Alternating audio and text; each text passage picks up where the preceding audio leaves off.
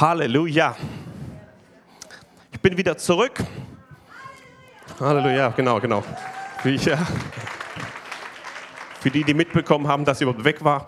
Ähm, also ich war jetzt vierzehn Tage ohne Handy und ohne Internet und ohne Menschen. Und ohne, das war schön. Nicht wegen ohne Menschen, sondern mit Jesus im Zentrum. Das war das Schöne, ja. Ähm, ich war auf der Insel Patmos, das, da wurde die Offenbarung geschrieben. Der Johannes war dort. Kann man acht Stunden mit dem Schiff hinfahren, so. Nächsten Tag habe ich mich im Bett gefühlt, so wie im Schiff. Ja. Das wäre was für dich, Arthur, so, so ein fetten Schiff. Genau. Ähm, da war ich dann dort und, und ähm, genau, habe einfach mein Handy ausgemacht und es hat ein paar Tage gedauert, aber am Tag neun habe ich so einen Durchbruch erlebt. Und da war ich so, also Gott hat mich in den Himmel genommen, klar, an dem Ort, wo Patmos, ja, wo die Offenbarung geschrieben wurde, habe ich auch so ein Himmelserlebnis gehabt und es war richtig stark. Die Gegenwart Gottes war so richtig da und dann habe ich angefangen zu träumen. Zu träumen, ähm, also ich kann es nicht so richtig beschreiben, ich war so richtig verliebt in die Gegenwart Gottes. So kann man es beschreiben.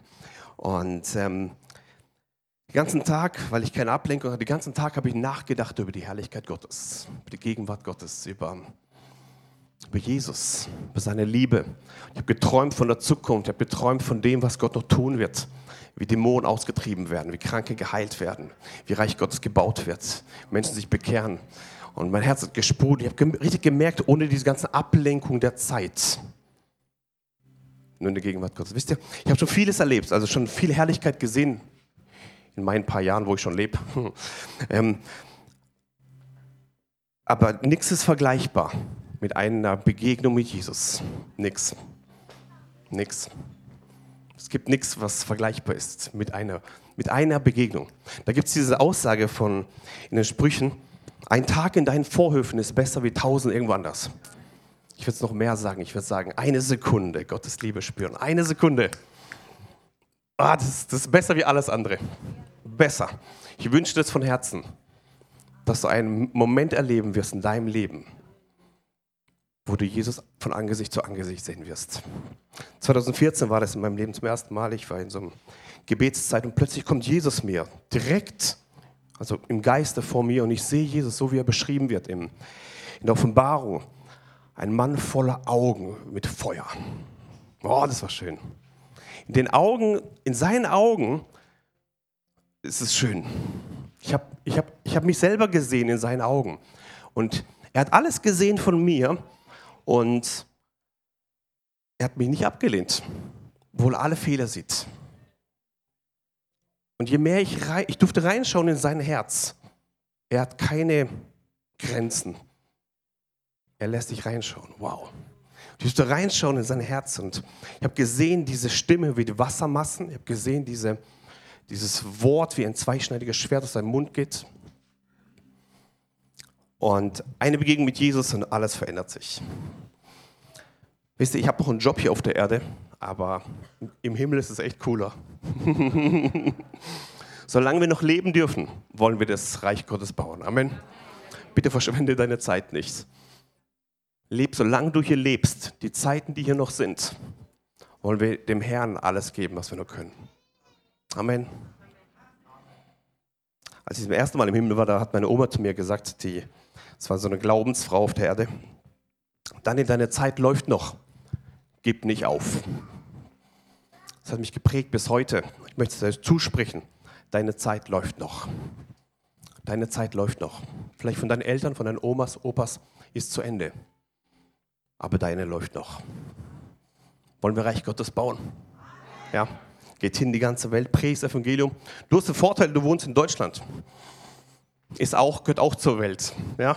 Wir wollen hier Evangelisten Gottes sein. Amen. Ja? Wer von euch wünscht sich so eine Begegnung mit Jesus? Jesus, ich bete jetzt für jede Hand, die oben ist. Und ich bete, dass deine Herrlichkeit reinkommt in Jesu Namen. Und dass du dir offenbarst. Und dass hier nicht nur gesprochen wird von Jesus, sondern dass jeder, der seine Hand hebt, erzählen kann von seiner Geschichte mit dir.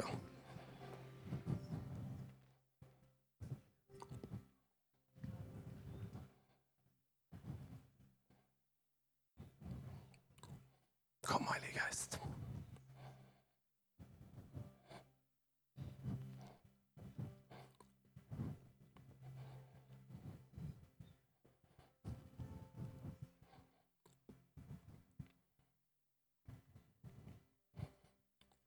Heiliger Geist, wir lieben dich.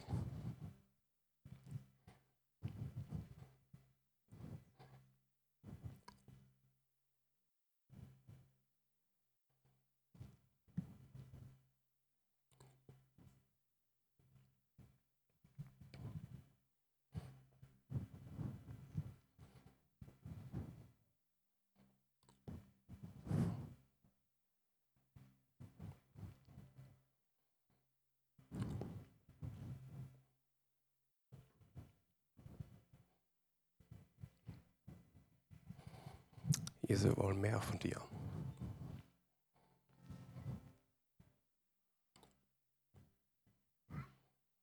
Jesus, ich bete, dass diese ganzen Gesetzlichkeiten, ganzen Gesetzlichkeiten ein Ende haben in Jesu Namen. Ganze Zwietracht ein Ende hat in Jesu Namen.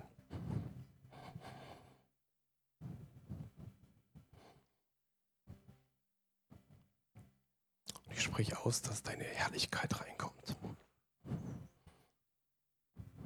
Ganz neu.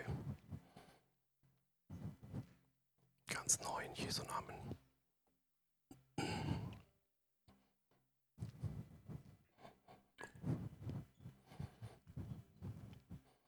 Komm, Heiliger Geist.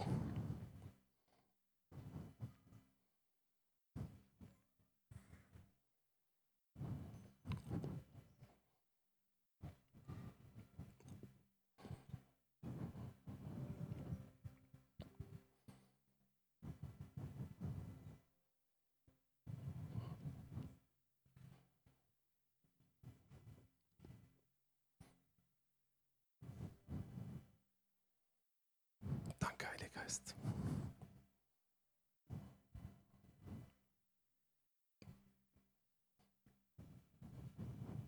Und ich sehe, wie ihr auf Jesus schaut.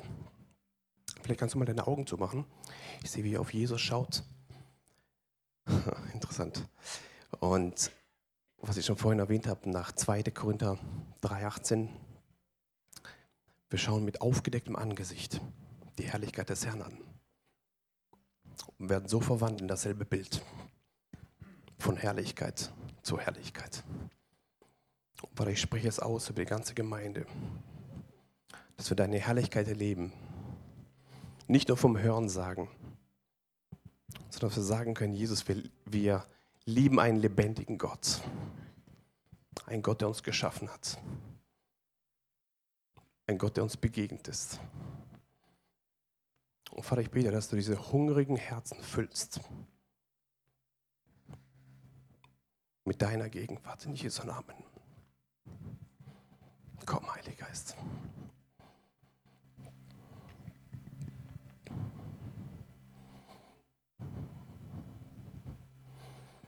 Und Jesus, du hast gesagt, die Herrlichkeit, die du vom Vater bekommen hast, in Johannes siebzehn, habe ich ihnen gegeben, damit sie eins sind, wie wir eins sind.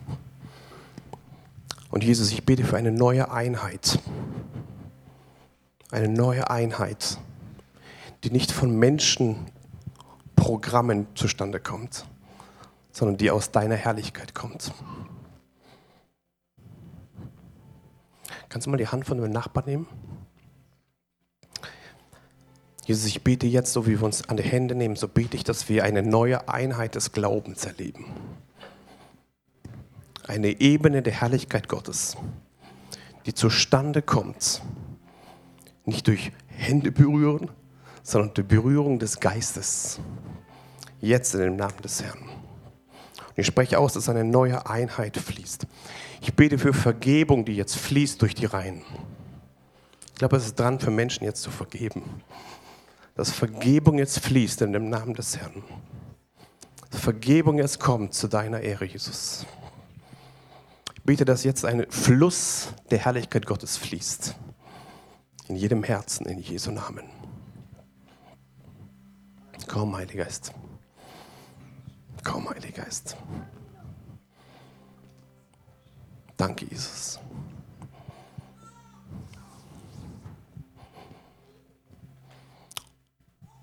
Und ich spreche Einheit hinein in dem Namen des Herrn.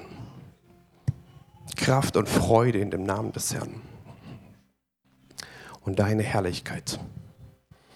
Und in dieser Herrlichkeit ist kein Platz für Krankheit. In dieser Herrlichkeit ist kein Platz für Angst. In dieser Herrlichkeit ist kein Platz für Tod.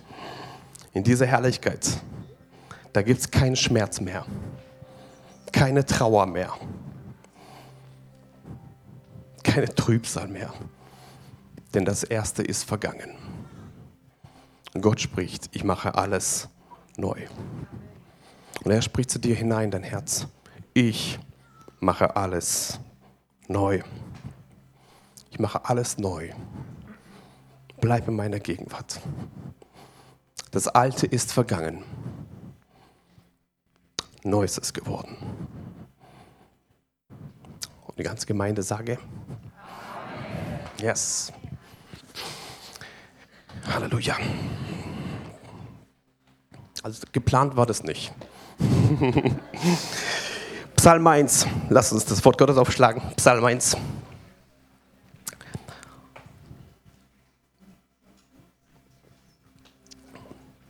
Glücklich der Mann und die Frau. Ja, fühl dich mit integriert. Denn ich folge dem Rat der Gottlosen, den Weg der Sünder nicht betritt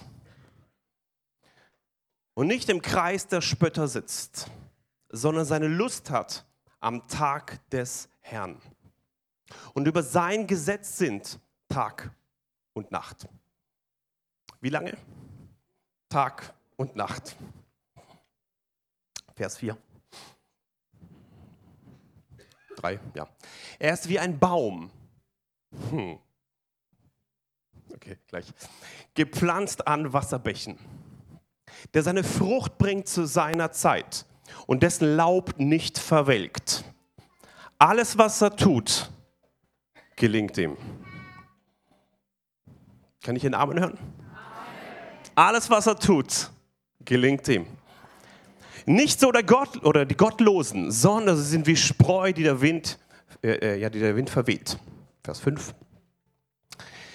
Darum bestehen Gottlose nicht im Gericht, noch Sünder in der Gemeinde der Gerechten. Denn der Herr kennt den Weg der Gerechten, aber der gottlosen Weg vergeht. Das ist der Psalm eins. Glücklich. Hier geht's los mit glücklich der Mann, der nicht folgt dem Rat der Gottlosen, der den Weg der Sünder nicht betritt und nicht im Kreis der Spötter sitzt, sondern der seine Lust am Gesetz des Herrn hat und über sein Gesetz sind Tag und Nacht. Er ist wie ein Baum. Hm. Wer von euch will so ein Baum sein? Hm. Der Baum, der bewegt sich nicht arg, ja? Der steht. Er ist wie ein Baum, gepflanzt an Wasserbächen, der seine Frucht bringt zu seiner Zeit. Du hast eine andere Zeit wie dein Nachbar, weißt du das? Deine Zeit ist eine eigene, im Himmel festgelegt. Und dessen Laub verwelkt nicht. Wer will, dass sein Laub nicht verwelkt? Gut, wir werden gleich, gleich überlegen, was es bedeutet. Und jetzt kommt's. Alles, was er tut, gelingt ihm. Alles, was er tut, gelingt ihm. Das ist schon im Psalm eins, im, im, in der bekannt, im bekanntesten Buch der Welt. Ja? Bekannteste Buch überhaupt der Bibel. Viele wissen, diese, diesen Buch gibt es drin, Psalmen. Ja? Das ist ja drin. So beginnt's. Und die Bibel hier und, und, und Butter Psalm macht es ganz deutlich auf, die Gottlosen und die Gerechten. Da gibt es zwei Gruppen. Und die eine Gruppe, das sind die, die wie Bäume sind, die gepflanzt sind an Wasserbächen. Und die Frucht bringen und die, die erleben nicht, dass Laub verwelkt.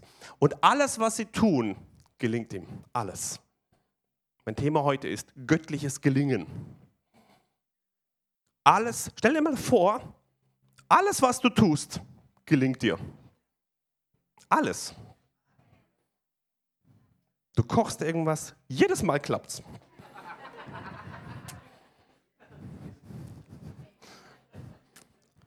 Du bist in der Arbeit, jeder Tag klappt. Unlösbare Aufgabe, du kriegst sie, klappt. Immer. Alles. Das ist nicht nur ein bisschen, alles. Alles, was er tut, gelingt. Du redest mit deiner Frau, mit deinem Mann. Jede Kommunikation klappt. Wer von euch will das? Alles, was er tut, gelingt ihm. Gar kein Problem. Alles, was du tust, gelingt dir. Das ist möglich. Unsere Erfahrung sagt, das ist unmöglich. Jesus sagt, alles ist möglich für den, der da glaubt. Woher kommt Glaube? Vom Hören. Hören des Wortes Gottes. Wir hören es gerade. Bitte bau dein Leben nicht auf deine Erfahrungen, deine Emotionen, von dem, was du weißt, sondern bau dein Leben auf den Glauben. Der Glaube hat zwei Möglichkeiten. Entweder in Form der Angst, der durch Vergangenheit geprägt ist, oder in Form des Glaubens, der auf das Wort Gottes basiert.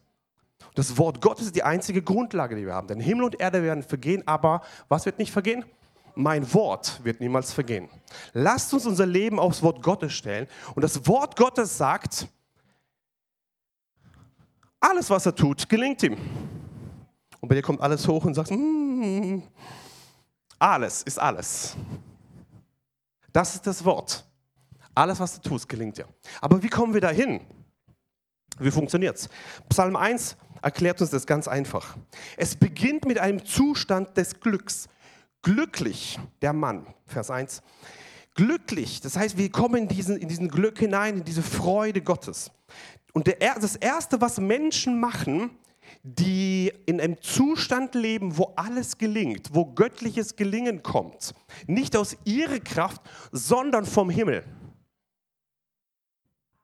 Es ist wichtig zu verstehen, Gott macht dich nicht zu einem Profi-Deutschen, der da alles durchblickt, ja, ingenieurmäßig und alles kapiert. Sonst baut er dein eigenes Leben auf, das macht er nicht. Er baut sein Reich, nicht dein Reich.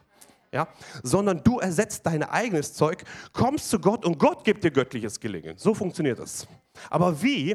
Glücklich der nicht folgt dem Rat der Gottlosen. Können wir das zusammen lesen? Glücklich der Mann, der nicht folgt dem Rat der Gottlosen. Schritt Nummer eins, wenn du erleben willst, dass göttliches Gelingen in dein Leben kommt, höre nicht auf den Rat der Gottlosen. Höre nicht auf den Rat der Gottlosen. Schritt Nummer eins. Egal, ob sie Doktor, Professor, irgendwas heißen oder auf YouTube einen Haufen Klicks haben, es gibt nur eine Gruppe, die zu dem gehören, die alles gelingt, das sind die, die nicht hören auf den Rat der Gottlosen. Höre nicht auf die Stimme, was kommt oder was von Inhalt da kommt, sondern der Geist, der dahinter steckt. Was ist die Frucht von der Person, der du dazu hörst? Welche, welche Person ist das? Nicht welcher Rat ist das? Pass auf, was du hörst und wem du deine Stimme, dein, dein Ohr gibst. Pass auf, was du anschaust auf YouTube. Pass auf, was du anhörst. Wenn es Egal wie toll es sich anhört und die tollsten Tipps für ein erfolgreiches Leben und für ein tolles Miteinander, achte auf die Person, die da zu dir spricht. Es, im Ende der Zeiten müssen wir aufpassen mit der Unterscheidung der Geister, wer zu uns spricht, was hinter der Person steckt. Nicht der Inhalt, was gesprochen wird, sondern die Person, die das verkörpert. Wisst ihr, ich predige ja nicht nur das Wort mit einer mit einer Methode und nehme irgendwas heraus und spreche es zu euch. Das ist Religion, Gesetzlichkeit. Der Buchstabe tötet, der Geist aber macht lebendig. Mit meiner Botschaft tue ich gleichzeitig predigen mit meinem Leben. Ich bin die erste Predigt und danach kommt das Wort. Und eure Aufgabe ist zu prüfen. Prüft alles und das Gute. Amen. Und, heute ist nicht schwer, weil ich tote Psalmen euch bringe die ganze Zeit. Ähm, glücklich ist derjenige und er wird Erfolg haben, göttliches Gelingen in allen Dingen. Aber wie? Wenn er nicht dem Rat der Gottlosen folgt. Achte, wem du zuhörst und wem nicht. Das ist der erste Schritt zu göttlichem Gelingen. Hm. Da gibt es ein Zitat, will ich euch mal zeigen. Ein Zitat, ähm, kommt gleich, habe ich extra mitgebracht für euch. Öffne dein Herz niemals einem Menschen, der die Bibel nicht öffnet. cool. Ja, genau. Bitte, egal wie, wie sensibel er ist, egal wie, wie er dich versteht und wie er dich liebt und wie er in dich eingehen kann, das ist der zweite und dritte und vierte Schritt. Der allererste ist, wer ist diese Person? Was macht diese Person? Was ist die Frucht der Person, die zu dir spricht? Bitte öffnen es nie für jemanden, der seine Bibel nicht öffnet. Alle machen Fotos, ja, okay, alles klar. Gut. Noch ein Zitat fand ich auch cool. Hat so nichts damit zu tun, aber fand ich cool. Entweder hält uns die Bibel vom Sündigen ab oder die Sünde hält uns von der Bibel ab. Fand ich auch gut. Hat zwar nichts zu tun mit unserem Thema, aber kostet nichts extra. Ja, kriegt ihr so, kriegt ihr so dazu. Lass mal ein bisschen da, ja, dass die Leute Fotos machen können.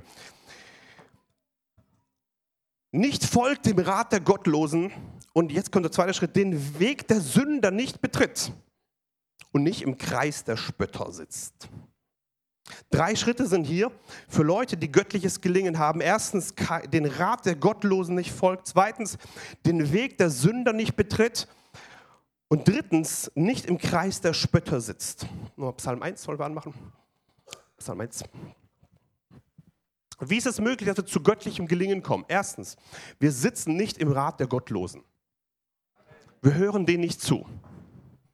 Du kannst zwar die, die Sachen, also mit einem geübten Geist kannst du es zwar anhören und dann wie Müll in den Mülleimer schmeißen, das geht schon, aber besser ist gar nicht anhören. Okay? Besser ist das Wort Gottes hören. Den Weg der Sünder nicht betritt. Denk mal, das ist klar, oder? Und nicht im Kreis der Spötter sitzt. Ich möchte mal fragen, mit wem isst du? Wo sitzt du rum? Mit wem, wem gibst du deine Zeit? Wisst ihr, mein Jahr zwanzig zwanzig ist schon fast durchgeplant. Ja, nicht noch nicht auch. Oho, okay. Ähm, und ich habe es enorm an Zeit. Müssen wir was erklären, ich will nicht Zeitproblem sagen. Ähm, ich, ich darf Prioritäten setzen, wo ich meine Zeit investiere. Durch die ganzen Missionsreisen, ähm, prophetische Konferenzen habe ich ganz viele dieses Jahr. Und ich möchte Zeit investieren in Kreise, wo nicht Spötter sitzen. Unsere Zeit auf der Erde ist ziemlich kurz. Die Bibel sagt, lehre uns bedenken, dass wir sterben müssen, auf dass wir klug werden, weise leben, klug leben. Achte, wem du deine Zeit gibst. Mit wem sitzt du rum? Menschen, denen alles gelingt, sitzen nicht im Kreis der Spötter. Steht im Wort, ist nicht meine Meinung. Jetzt auch, doch, ist meine Meinung, aber steht auch im Wort, ja. Derjenige gelingt alles, der nicht sitzt im Rat der Gottlosen, den Weg der Sünder nicht betritt und nicht im Kreis der Spötter sitzt. Wird immer ruhiger hier. Sondern seine Lust am Gesetz des Herrn hat und über sein Gesetz sind Tag und Nacht. Über was denkst du so nach, wenn du abends schlafen gehst? Stell dir mal vor, du gehst abends schlafen. Also für die Gesegneten, die sofort einschlafen. Meine Mutter sagt das manchmal, mein Papa, der schlägt manchmal auf, also äh, ein, vom Weg, er legt sich ins Bett und vom Weg auf den Kissen schläft er schon ein. Meine Mutter ist immer da neidisch. Das kann doch nicht sein. Gerechten Schlaf ist tief, ja, oder gut, oder den Herrn gibt es. So. Aber wie ist es, wenn du, sagen wir mal, zwei Minuten, fünf Minuten, zehn Minuten, vielleicht eine Stunde wach liegst noch?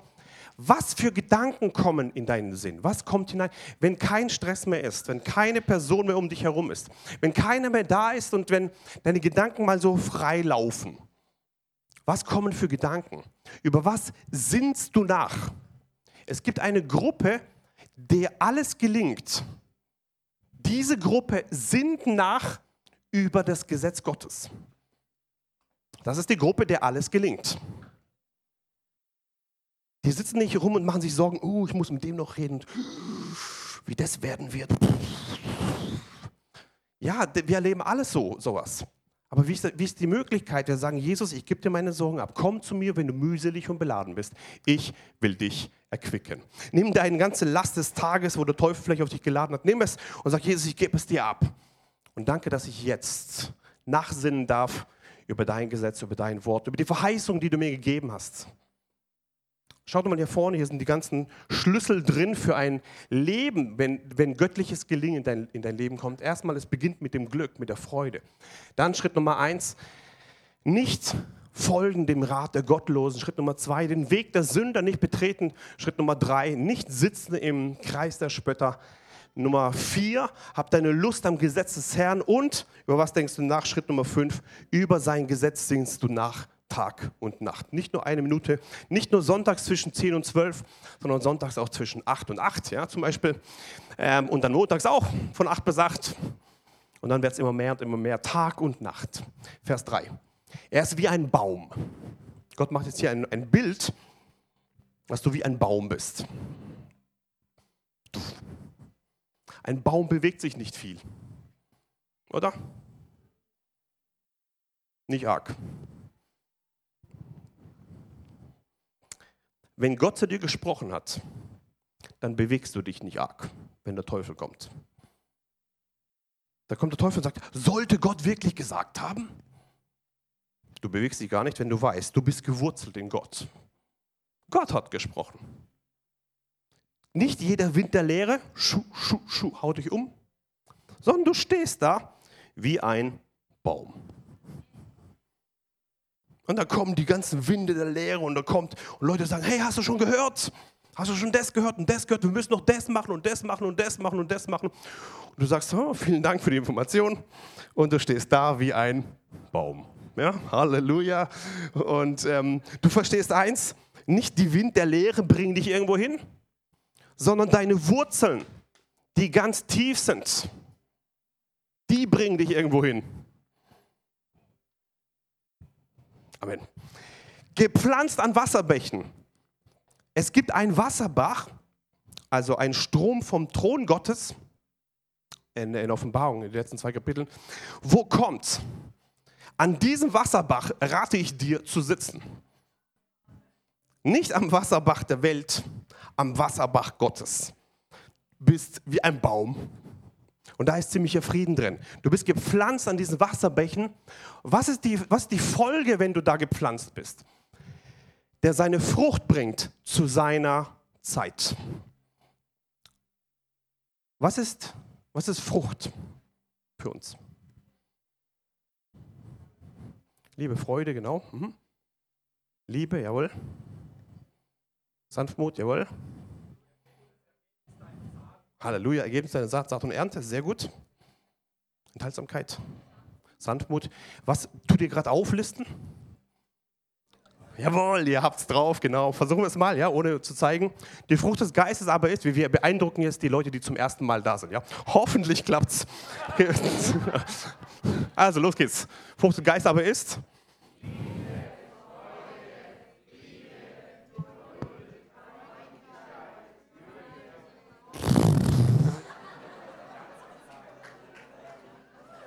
Halleluja, fast geschafft. Buchsgeist aber ist Liebe, Freude, Friede, Geduld, Freundlichkeit, Güte, Treue, Sanftmut und Enthaltsamkeit. Amen. Gegen dieses Gesetz nicht gerichtet. Das ist die Frucht des Geistes. Was kommt heraus aus deinem, aus deinem Geist? Was kommt heraus aus diesem Leben? Das ist Liebe, Freude, Friede, Geduld, Freundlichkeit, Güte, Treue, Sanftmut und Enthaltsamkeit. Galater fünf, zweiundzwanzig. So ist einer, der ein Baum ist, der gepflanzt ist an Wasserbächen, der seine Frucht bringt zu seiner Zeit und dessen Laub nicht verwelkt. Halleluja. Alles, was er tut, gelingt ihm. Ich wünsche dir von Herzen, dass ein göttliches Gelingen in dein Leben hineinkommt. Dass alles, was du tust, in deinem Leben gelingt. Vielleicht hast du Misserfolge erlebt in deinem Leben. Sachen, die nicht geklappt haben.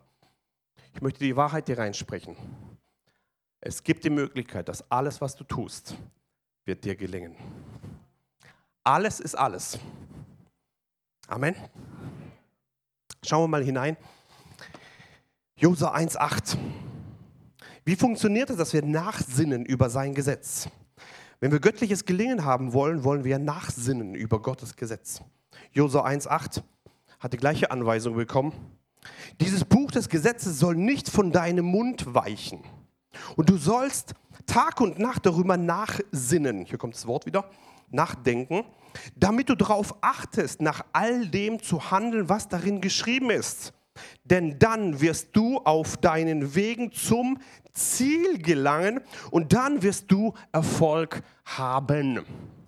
Können wir das mal zusammenlesen, das ganze Ding? Das klappt gut. Ganze Ding, äh, ganze Vers, nee, das ganze Wort Gottes, so ist gut, ja, also diesen einen Vers halt. Dieses Buch des Gesetzes soll nicht von deinem Mund weichen. Du sollst Tag und Nacht darüber nachsinnen. Stopp. Warum sprechen wir das aus? Proklamation hat Kraft. Da ist Leben im Tod und Leben ist in der Gewalt deiner Zunge.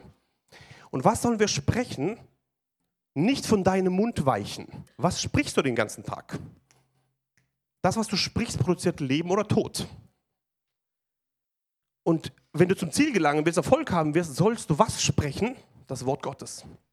Bitte sprech das Wort oder schweige. Und wenn du viel reden willst, lese viel die Bibel, dann kannst du viel sprechen. Halleluja. Nochmal zusammen. Dieses Buch des Gesetzes soll nicht von deinem Mund weichen. Du sollst Tag und Nacht darüber nachsinnen, damit du darauf achtest, nach all dem zu handeln, was darin geschrieben ist. Denn dann wirst du auf deinem Weg zum Ziel gelangen und dann wirst du Erfolg haben. Wer von euch will am Ende seines Lebens zurückgucken und du sagst, danke Gott, ich bin zum Ziel gelangt. Gut. Und wer will am Ende sagen, wow, ich habe in meinem ganzen Leben Erfolg gehabt? Halleluja. Funktioniert das? Ja. Ihr habt es mir gerade erklärt, wie es funktioniert. Ihr habt alle gesprochen. Wie funktioniert es, dass wir, an ein, dass wir am Ende ans Ziel gelangen und wenn wir Erfolg haben? Josua hat das gebraucht. Er musste dieses Volk plötzlich führen. Hey, der Mose jetzt, der dankt bald ab, jetzt fängst du an. Das ganze Volk? Ja, und er gibt dir den Schlüssel. Vielleicht kommt irgendeine Aufgabe in dein Leben, du denkst, soll ich das schaffen? Ja, schaffst du, weil Gott dir das zutraut. Aber wie funktioniert es? Josef brauchte ein Wort, bevor er ein Wunder erlebt hat. Erst kommt das Wort, dann kommen die Ergebnisse. Ich bringe euch das Wort. Also Gott bringt euch das Wort. Ich bin gerade derjenige, der heute spricht. Ähm, wie funktioniert das? Wir gucken auf sein Gesetz, auf sein Buch, auf die Worte Jesu eigentlich. Neutestamentlich ausgesprochen. Wie lange? Nicht nur sonntags zwei Stunden, sondern Tag und Nacht. Damit sie darauf achten, nach all dem zu handeln, was darin geschrieben ist. Und dann steht hier drin, denn dann wirst du auf deinen Wegen zum Ziel gelangen. Das war schon im alten Bund so. Und dann wirst du Erfolg haben, Josua eins acht. Was ist der Schlüssel? Achte auf deine Worte, achte auf das, was du nachdenkst. Wie funktioniert das, was das Wort sagt, dass unser Laub nicht verwelkt? Was bedeutet das eigentlich? Wie funktioniert das? Also, stell dir mal so einen Baum vor, ja? Baum verwelkt. Wie sieht, das, wie sieht der aus, wenn das Laub verwelkt? Kahl, nackt, abgestorben. Kahl, nackt, abgestorben. Wenn Leute dich angucken, zu dir sagen, kahl, nackt und abgestorben. Das ist ein tolles Zeugnis? Nein. Gucken dich an und sagen, uh. Nein, nicht so. Sondern wir wollen, dass unser Laub nicht verwelkt. Wie funktioniert das? Psalm zweiundneunzig erklärt es. Vers vierzehn bis sechzehn. Die gepflanzt sind im Haus des Herrn. Nicht gepflanzt irgendwo, sondern wo sollen wir gepflanzt sein? Im Haus des Herrn. Am besten am Wasserbach. Laut Psalm eins, ja? Hier steht hier drin. Die werden grünen in den Vorhöfen oder Vorhöfen unseres Gottes. Noch im greisen Alter, Halleluja, gedeihen sie und sind saftvoll und grün. Wer von euch will im greisen Alter noch saftvoll und grün sein? Halleluja. Das heißt, Laub wird nicht verwelkt. Worum, worum überhaupt? Um zu verkünden, dass der Herr gerecht ist. Gott tut dein Laub nicht deswegen nicht verwelken lassen, damit du sagen kannst, huh, schaut mich mal an. Nicht deswegen, sondern mit einem Ziel, dass du am Ende sagen kannst, der Herr ist gerecht. Das ist das Ziel. Und Er ist mein Fels, kein Unrecht ist an ihm. Das ist das Ziel. Gepflanzt am Haus des Herrn werden Grünen in den Vorhöfen unseres Gottes. Das ist doch cool, wenn wir rumgrünen, oder? Gell? Noch im Greisenalter gedeihen sie und sind saftvoll und grün. Was ist ein Greis? Jemand Altes. Jetzt kommen wir an einen ganz sensiblen Punkt. Wann ist man, wie alt muss man sein, um ein Greis zu sein? achtzig, neunzig kam gerade hier. fünfzig habe ich gerade gehört. hundert, hundertzwanzig. Merkt ihr aber, wie sensibel dieses Thema ist? Also ich sage euch jetzt keine Zahl, ich höre jetzt euch zu, damit ihr sozusagen, ja. Also was, komm, wir stimmen, wollen wir mal abstimmen? Also wer von euch meint, mit fünfzig ist man schon ein Greis? Meine Mutter hat mal, hat mal ähm, auch diese Frage mein, mein Bruder gestellt, der war, ich weiß nicht, wie alt er war, vielleicht fünfzehn oder so, ne? Der hat da was geholfen bei so einem alten Mann und sollte P C erklären. Und dann hat er irgendwas, irgendwas erklärt, halt da ganz simpel. Und dann sagt meine Mutter, ja, wie alt war der? Boah, der war schon alt. Ja, wie alt? Der, der war schon uralt. Ja, wie uralt? Was hat er dann gesagt? fünfundvierzig, ja. Also Definition im Hause Exler vor ein paar Jahren. Uralt ist fünfundvierzig. Okay, also wir sind der Meinung, fünfzig ist noch nicht Greis. Wer von euch meint, sechzig ist immer schon so Greisenalter? Okay, wer von euch meint, siebzig ist schon so Greisenalter? Okay, achtzig? Wer von euch wird nie die Hand heben, egal welche Zahl ich sag? Okay, okay. Können wir, können wir uns einigen auf siebzig? Ist es okay?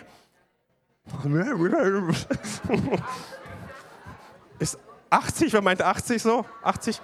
Okay. Haben wir die große Gemeindemeinung jetzt? achtzig, ja? achtzig, gut. achtzehn, nehmen wir achtzig. Wer von euch ist achtzig? Könnt ihr mal kurz, können, können mal die Schätze aufstehen? Unsere Schätze der Gemeinde mal aufstehen, die über achtzig sind. Halleluja!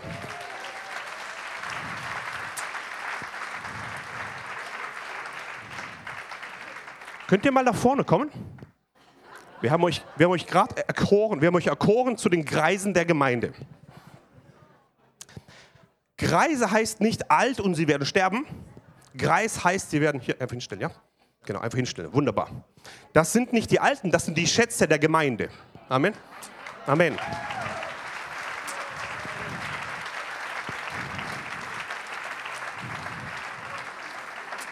Ich muss was dazu sagen. Ja. Ja. Das Alter ist relativ. Sie können mit fünfzig ein Greis sein. Die Jugend sieht, wie gesagt, den dreißigjährigen schon als Greis an.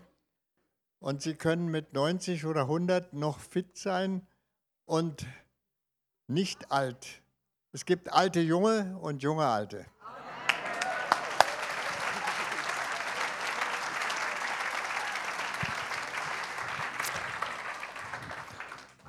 Wisst ihr, was das Vorteil ist von den Greisen? Sie haben Weisheit. Halleluja. Amen. Yes. Ich habe hier rum versucht, mit irgendwelchen Zahlen rumzuarbeiten. Und wir haben es nicht hingekriegt, eine Meinung zu finden. Aber da kommt das Wort der Weisheit. Der kann Dinge lösen. Cool, oder? Das ist das Schatz eines Greises. Wir wollen bewusst hineinsprechen. Ihr seid die Schätze der Gemeinde. Ja, ihr gehört zu den Schätzen. Ihr kommt nicht abgestempelt und geht bitte weg, sondern wir brauchen eure Weisheit, eure Liebe, eure Freude, eure Zusagen, eure Gebete über das, was Gott euch gegeben hat. Ihr wart treu, so viele Jahre. Hättest du jetzt bei siebzig schon gesagt, Greis, wären hier vorne mehr gewesen. Ja, das ist also egal. Ähm, ich möchte hineinsprechen, was das Wort zu euch sagt. Noch im Greisenalter werden sie gedeihen. Saftvoll und grün. Dickritz, saftvoll und grün. Amen. Um, warum? Um zu verkündigen, dass der Herr gerecht ist. Das Ziel, warum sie hier stehen, das Ziel, was sie verkörpern, ist, Jesus ist gerecht. Könnt ihr das sagen von Herzen, dass Jesus gerecht ist? Ja, ihr könnt es bezeugen, so ist es. Er ist mein Fels und kein Unrecht ist an ihm. Das können sie sagen. Ich möchte, dass du in deinem Leben, wenn du achtzig, achtzig plus bist, sagen kannst, Gott ist mein Herr. ich bin zum Ziel gelangt und alles, was ich getan habe, ist mir gelungen. Wollen wir unsere Kreise segnen? Ganz kurz. Wir wollen erleben, dass hier vorne nicht nur vier sind, sondern vierzig irgendwann und dann vierhundert. Halleluja. Von Leuten, die die Hunderter-Grenze sogar überschreiten. Wollen wir das erleben? Und die nicht, die nicht irgendwie dann so, so herkommen, so, so verwelkt, nicht so, sondern die kommen saftvoll und grün. Ja? Könnt ihr die Hände ausstrecken? Pastoren, kommt ihr? Wir haben genau vier Pastoren, vier Greise, Halleluja. Passt. Hände ausstrecken und los geht's. Vater, wir sprechen hinein, dass deine Fülle fließt in jedem Einzelnen von ihnen. Und wir sprechen hinein, dass dein Wille geschieht. Wie im Himmel, so auf der Erde. Wir segnen sie jetzt in Jesu Namen mit deiner Gnade, mit deiner Freude, mit deiner Kraft. Und deine Segnungen sollen über ihr Leben richtig stark sein. Und wir segnen sie von Herzen.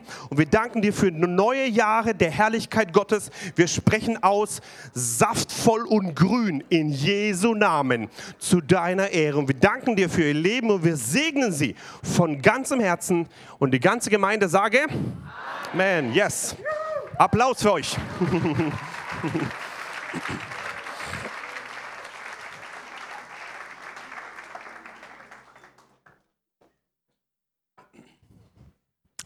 Halleluja. Er ist mein, Hel- mein Fels und kein Unrecht ist an ihm. Das war auch nicht geplant, aber wenn der Heilige Geist das will, machen wir das, ja? Jeremia siebzehn, Vers sieben und acht. Was heißt das, dass wir nicht ähm, verwelken? Gesegnet der Mann, der auf den Herrn vertraut. Hier kommt das Gleiche wieder. Auf wen vertrauen wir? Auf den? Nicht auf den Ratgeber X Y, sondern auf den Herrn. Und dessen Vertrauen der Herr ist. Er wird sein wie ein... Das kennen wir doch schon, gell? Jo, genau, kennen wir schon. Baum, der am Wasser gepflanzt ist und am Bach seine Wurzeln ausstreckt. Achtung, ein Schlüssel deines Erfolgs sind deine Wurzeln. Die sieht man nicht.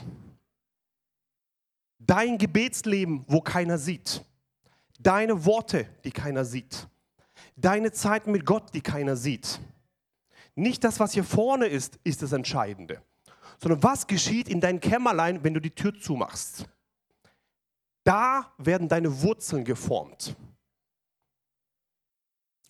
Seine Wurzeln ausstreckt. Wie können wir unsere Wurzeln ausstrecken? Jawohl, Wort Gottes aussprechen und somit werden die Wurzeln ausgestreckt. Was ihr gerade macht, ist Wort Gottes hören. Ihr tut gerade eure Wurzeln ausstrecken. Was sollen wir machen? Nicht nur Hörer des Wortes sein, sondern und somit entsteht Glaube da drin.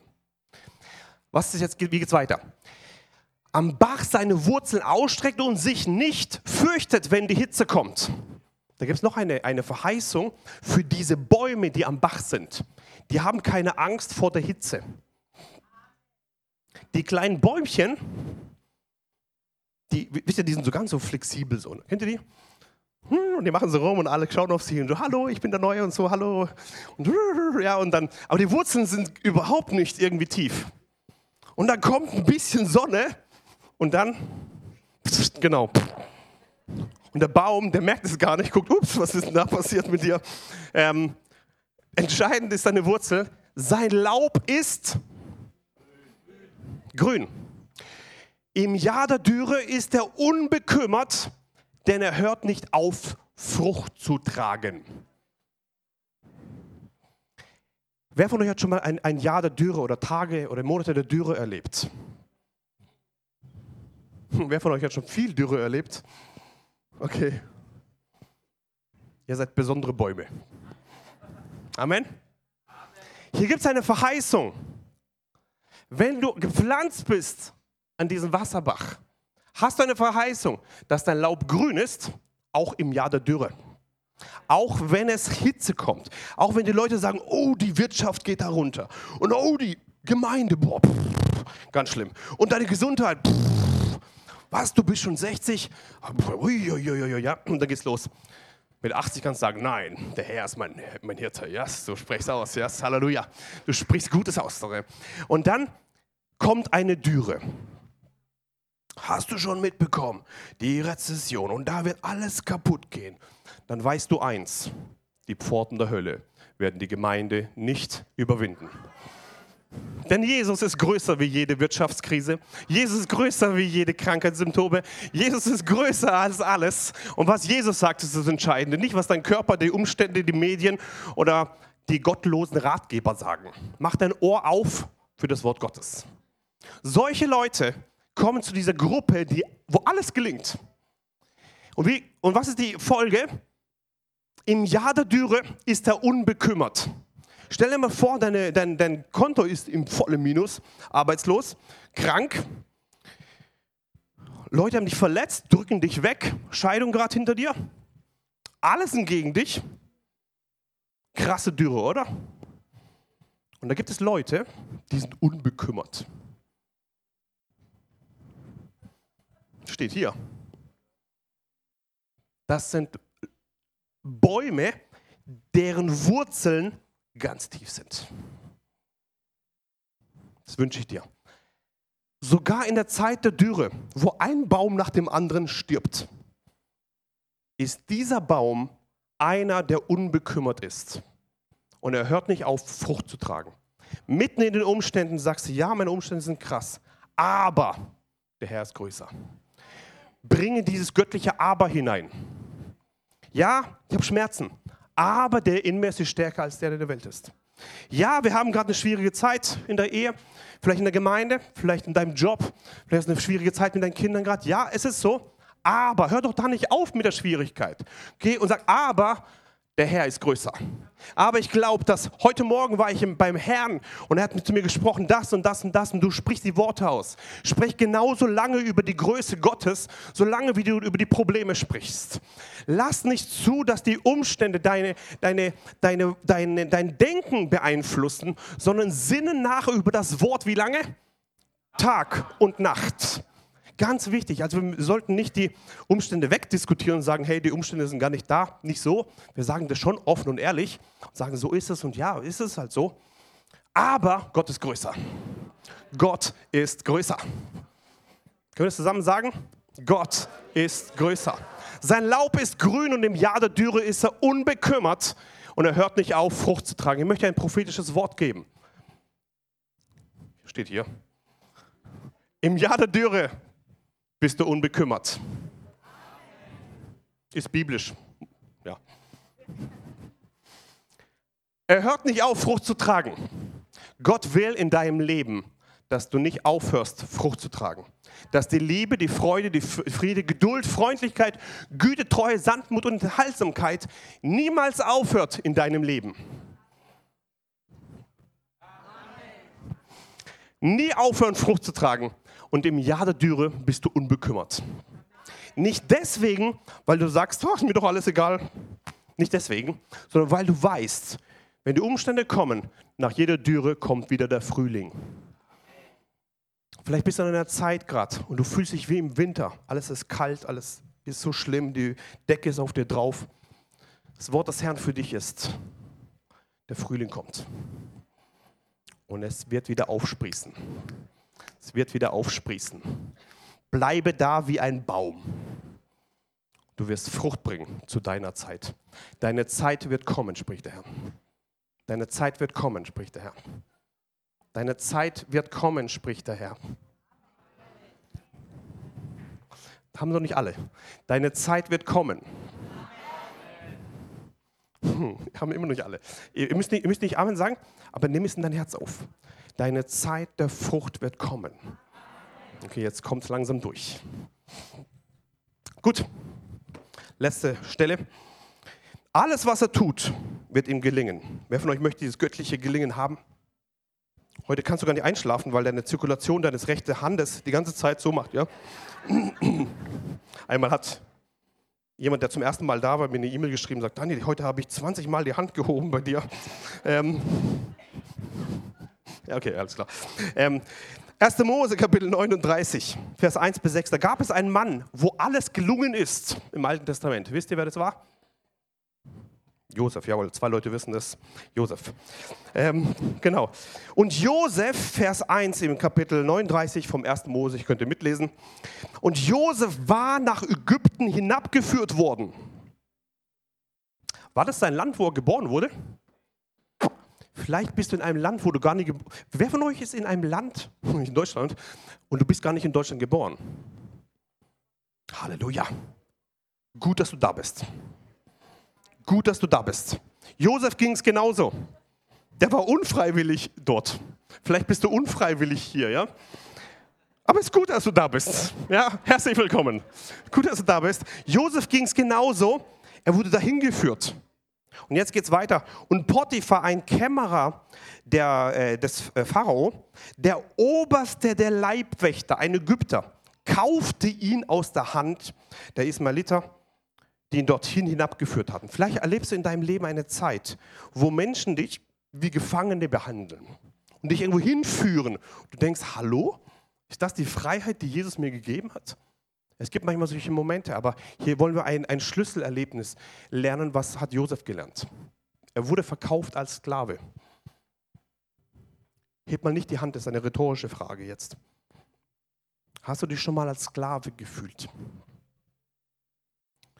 Es gibt Sklaven eben auf verschiedenen Ebenen, ganz viele, emotional, Bindungen, Süchte, in der Ehe, in der Familie, im Arbeitsverhältnis.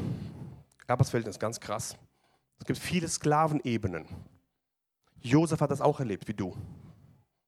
Wenn du jetzt Ja sagen kannst, manche von euch haben so gemacht. Alles klar, okay, gut, alles klar, okay. Und Josef wurde so hineingeführt. Und was ist jetzt passiert?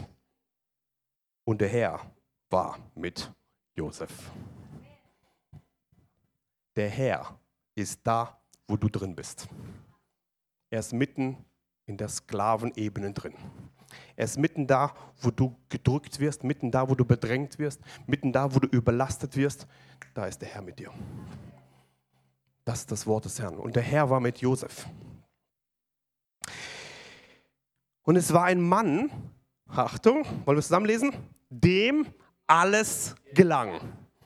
Woher kennen wir das? Von Psalm? Ganz einfach, ne? Eins. Es war ein Mann, dem alles gelang. Was reden Leute über dich? Über ihn hat man gesagt, das ist ein Mann, dem alles gelingt. Lass deinen Ruf so sein, dass Menschen sehen, alles, was du tust, gelingt dir. Wie geht das? Wir haben es gelernt aus Psalm eins, wie das funktioniert. Es ist abhängig, wo du sitzt, wem du zuhörst und was du nachdenkst. Und er blieb im Haus des, seines ägyptischen Herrn.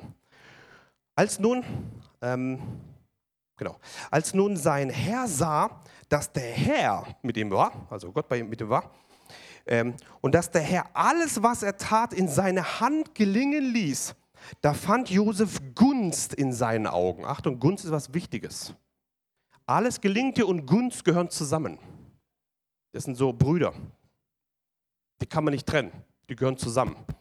Die kommen immer Hand in Hand zusammen. Und Josef fand Gunst in seinen Augen und er bediente ihn persönlich. Und er bestellte ihn über sein Haus und alles, was er besaß, gab er in seine Hand. Also Achtung, ein Sklave wird gekauft. Plötzlich merkt dieser, dieser Chef da, ui, der hat es ja voll drauf, Gott ist mit ihm. Hier, ich gebe dir mal alles, verwalte mal bitte. Ja, also ein Sklave bekommt mal den ganzen Besitztum hier und darf mal hier alles verwalten. Vers fünf, und es geschah, seitdem er ihn über sein Haus bestellt hatte und über alles, was er besaß, da segnete der Herr das Haus des Ägypters. Warum? Um Josefs Willen. Und der Segen des Herrn war auf allem, was er hatte, im Haus und auf dem Feld. Und er beließ alles, was er hatte, der Hand, in Hand des Josef, und kümmerte sich, und er, ja, und kümmerte sich bei ihm um gar nichts, außer um das Brot, das er aß. Oh, cool. Ähm, Josef aber war schön von Gestalt und schön von Aussehen. Die Folge von einem Baum, der saftvoll und grün ist, ist, dass er schön von Gestalt ist und schön von Aussehen.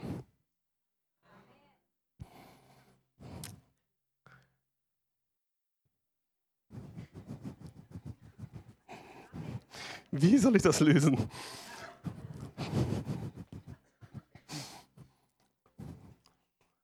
Ich sag's einfach, wie es ist.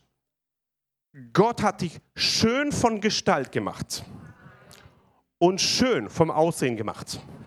Wenn deine Frau oder dein Mann neben dir sitzt, dann darfst du ihm das sagen. Sag mal, du bist schön von Gestalt und schön vom Aussehen. Ja? Oder wenn deine Mutter oder Vater da ist. Du bist auch schön von Gestalt. Halleluja.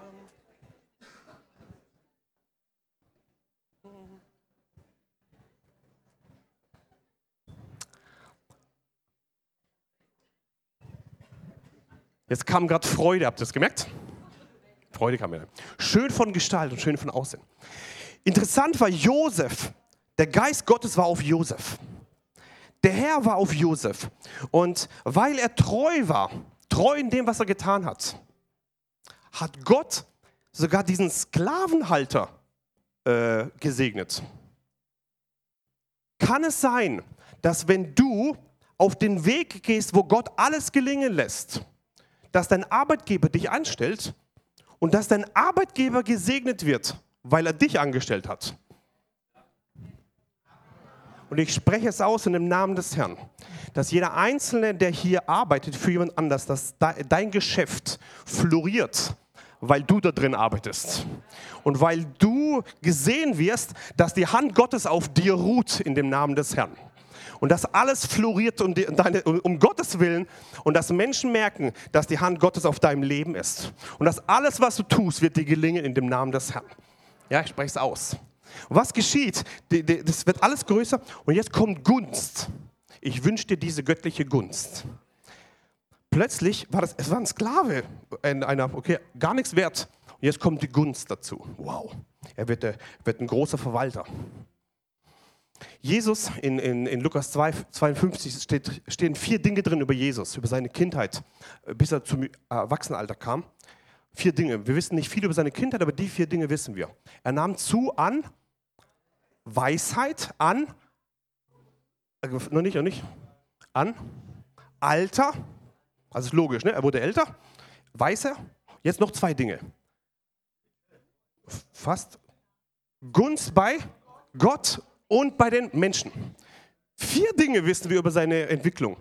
Er wurde älter, gut, das ist ja logisch, ne? Weiser und er nahm zu, zwei Dinge, Gunst bei Gott und den Menschen. Achte auf diese Gunst. Die Gunst folgt dir, wenn du dem Wort Gottes folgst. Gunst entscheidet manchmal in deinem Leben. Entscheidende Faktoren, ob Türen aufgehen oder zugehen. Wenn du keine Gunst hast, sind Türen ganz oft zu.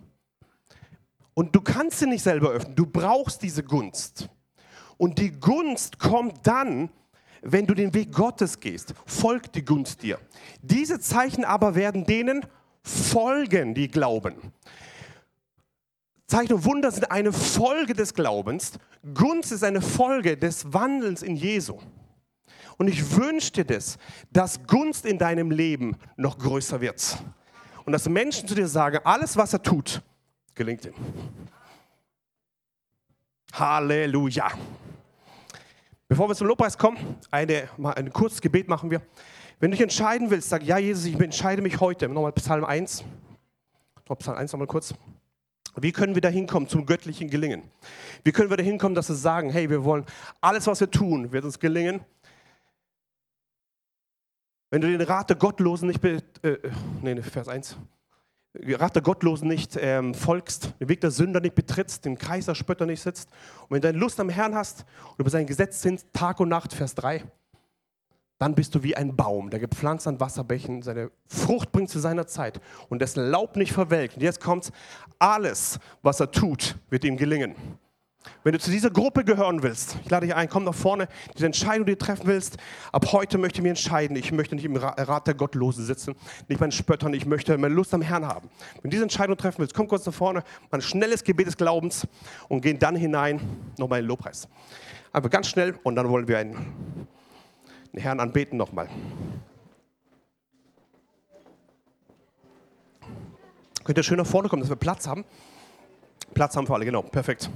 So wie eine Familie, wollen wir kurz nach vorne kommen. Kurz, jawohl, perfekt, ihr seid wie eine...